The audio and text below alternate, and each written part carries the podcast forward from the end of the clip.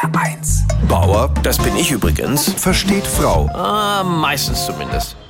Wenn das Jahr zu Ende geht, zieht man ja immer so ein Fazit. Ne? Wie ist das Jahr gelaufen, beruflich und privat? Und viele fragen sich immer, bin ich eigentlich glücklich? Kaum jemand bejaht diese Frage und der erste Impuls ist dann immer, der Ehepartner ist schuld.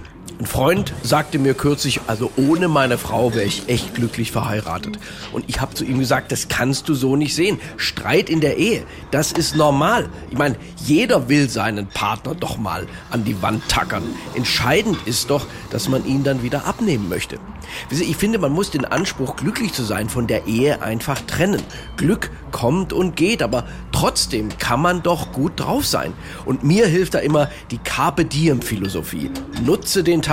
Oder wie es meine Oma sagte, lächle, solange du noch Zähne hast. Glauben Sie mir, Sie tun Ihrer Ehe einen Riesengefallen, wenn Sie von Ihrem Partner nicht dauernd erwarten, dass er für Ihr Glück zuständig ist. Und das ist mein Rat. Anforderungen runter. Eine Freundin hat meine Frau mal gefragt, ob sie ihren Mann liebt, also mich. Und meine Frau sagte, was ist schon Liebe? Er wäscht sich und kann Kommasetzung.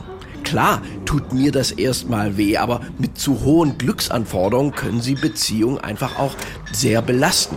Ich habe kürzlich ein Buch gelesen mit dem Titel Wenn Frauen zu sehr lieben. Und da wurde mir das ganze Dilemma mit den Frauen heutzutage klar, weil da war keine einzige Telefonnummer dabei.